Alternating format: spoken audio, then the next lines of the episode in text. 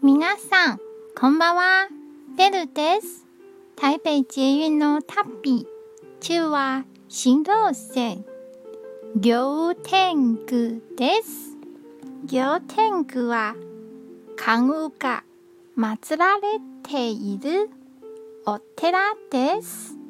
仕事に感慨するご利益があるとされ、いつも多くの人が参拝しています。このお寺は別の宗教を信じている人でも入れます。線香やお供えを買う必要もありません。静かに手を合わせて祈れば神様に届きます。今日も一日お疲れ様でした。